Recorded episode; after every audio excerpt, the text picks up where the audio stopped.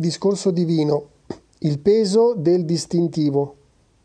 Io vi ho radunati tutti qui oggi per potervi dire qualcosa sull'attitudine che dovete coltivare quando fate servizio volontario a Nilayam. Io stesso vi ho selezionati allo scopo e già questo è un raro privilegio. Tra le persone giunte a migliaia per l'Upanayanam, cerimonia dell'iniziazione, e per la festa di Shivaratri, Molte sono quelle che hanno pregato con tutto il cuore di poter avere questa possibilità, ma voi avete attratto il mio sguardo e soltanto voi siete stati scelti. Preparazione al volontariato. Devo dirvi che il volontariato non è solo un impeto momentaneo e non può essere svolto bene senza una profonda disciplina, lungo allenamento ed umiltà.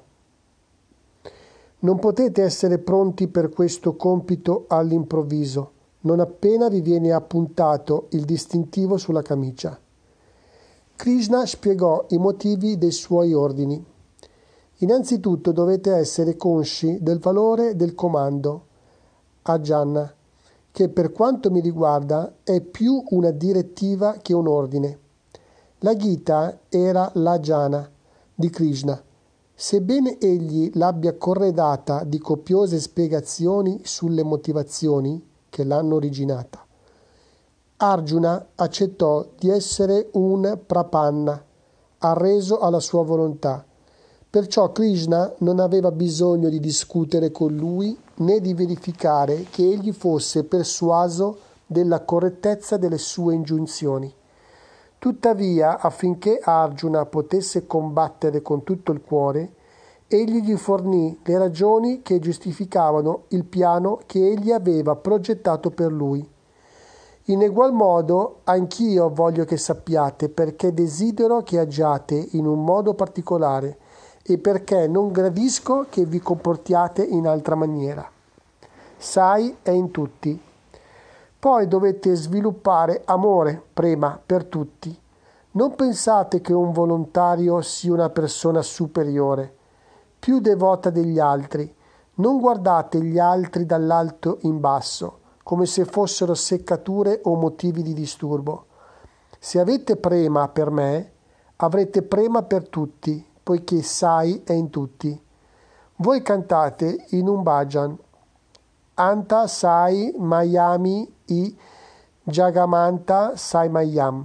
Tutto questo è pieno di Sai, il mondo è pieno di Sai.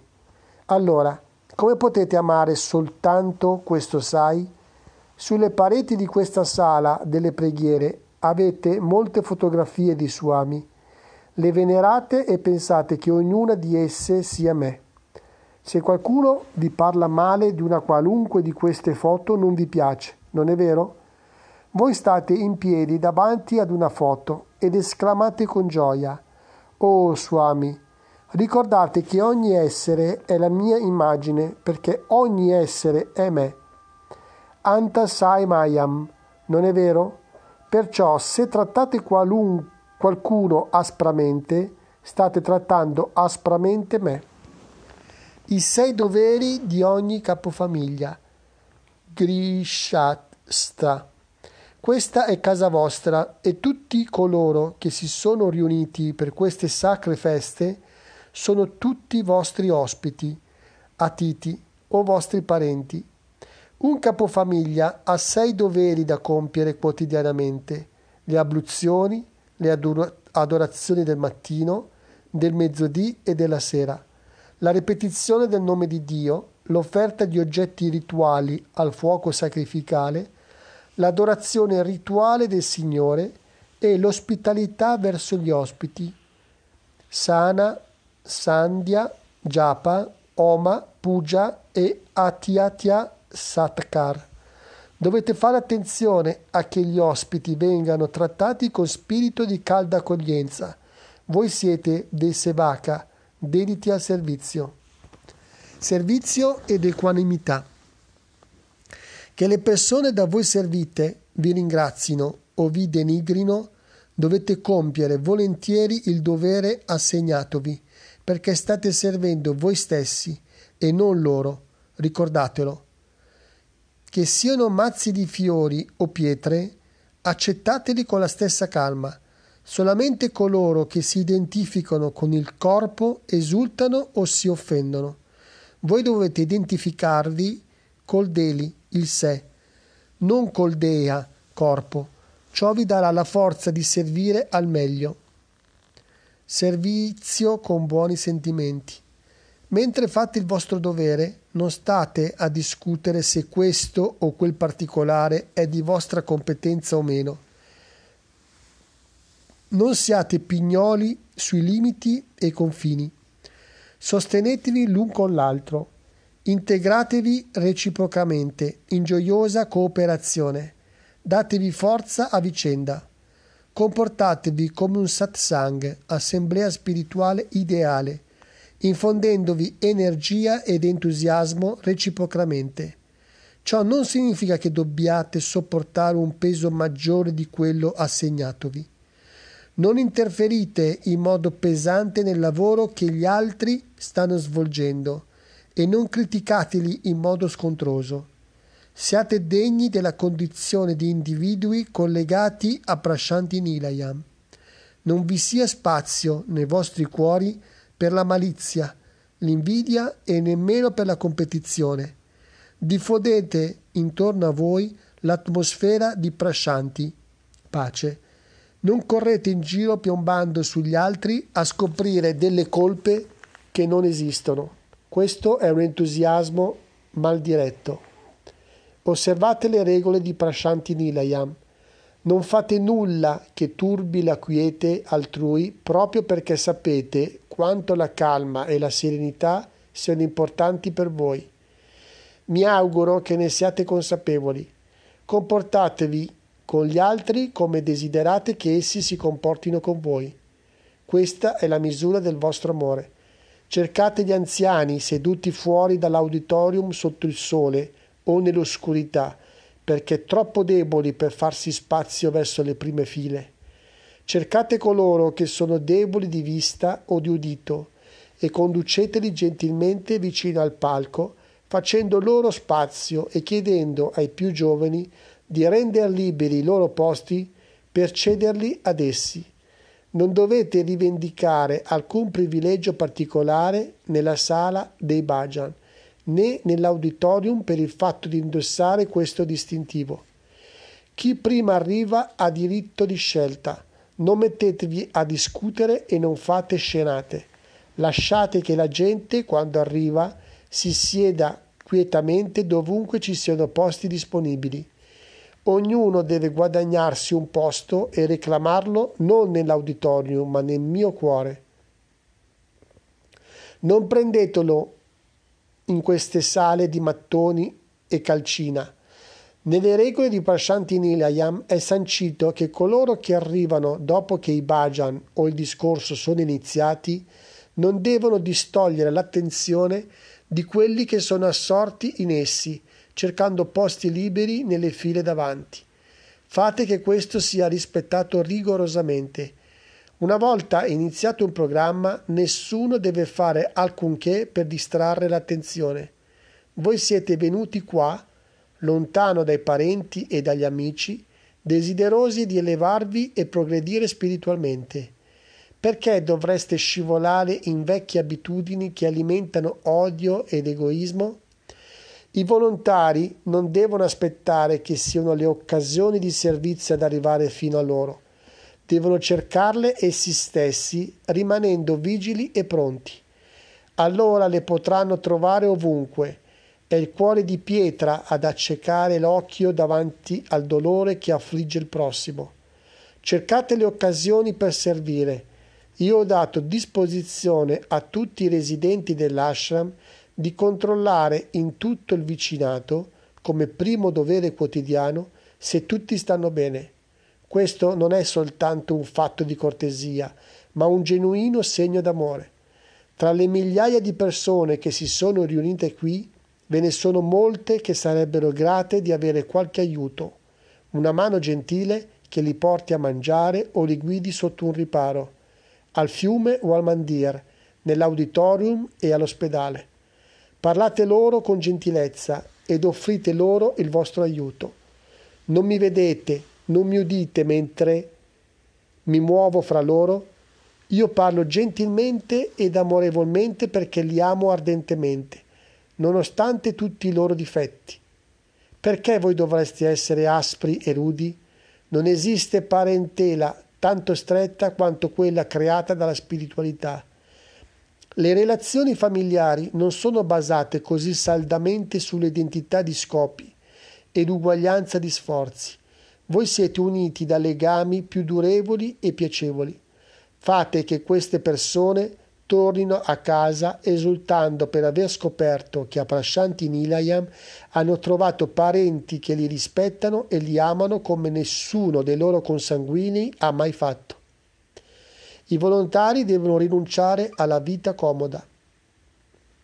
Ora dovete comprendere che il distintivo che vi ho dato non è un passaporto per la vita facile, ma significa routine laboriosa, rinunce, rinuncia alla comodità ed accettazione del lavoro duro, del dormire poco e del sacrificio. Se siete abituati ad una vita facile, siete inutili come volontari e per qualunque altra cosa. Riducete i vostri bisogni al minimo. Non cedete alla tentazione di portarvi dietro una radiolina per ascoltare quella roba snervante. Esaminate la vostra stanza, il tavolo, l'armadio e i cassetti e scoprite tutte le cose superflue che avete accumulato.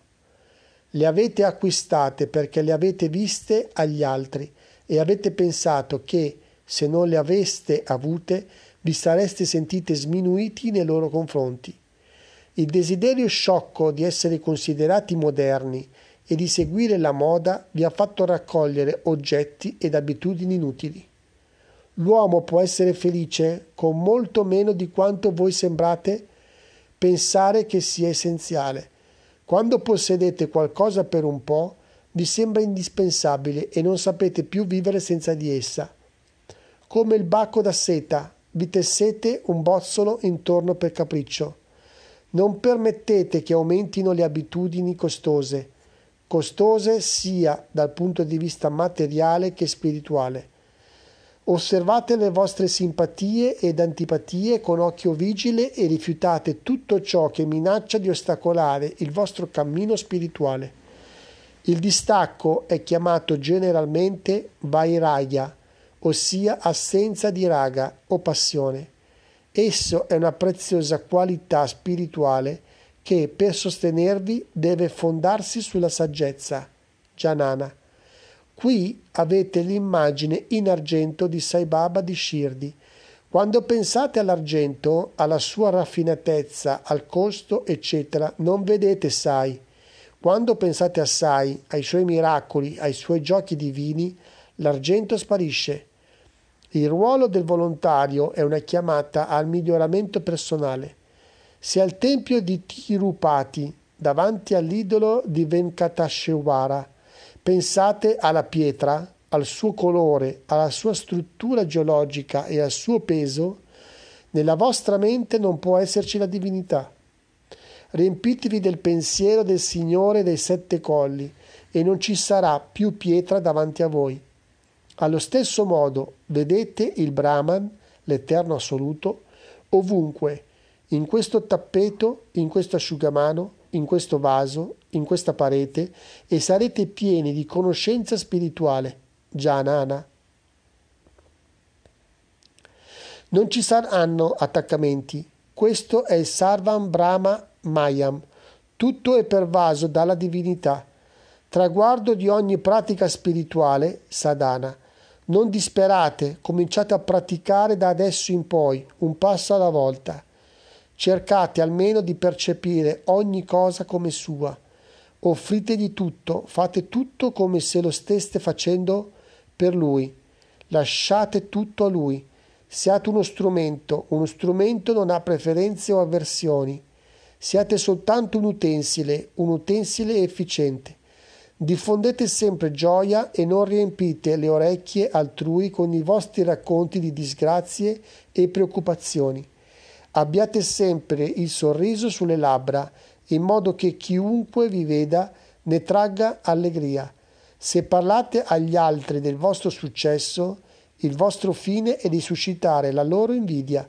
Non dovete soltanto amare gli altri, ma essere così buoni da far sì che gli altri vi amino. Cercate di consolare, di incoraggiare, di infondere forza e di illuminare coloro che sono infelici, scoraggiati, deboli e mal informati.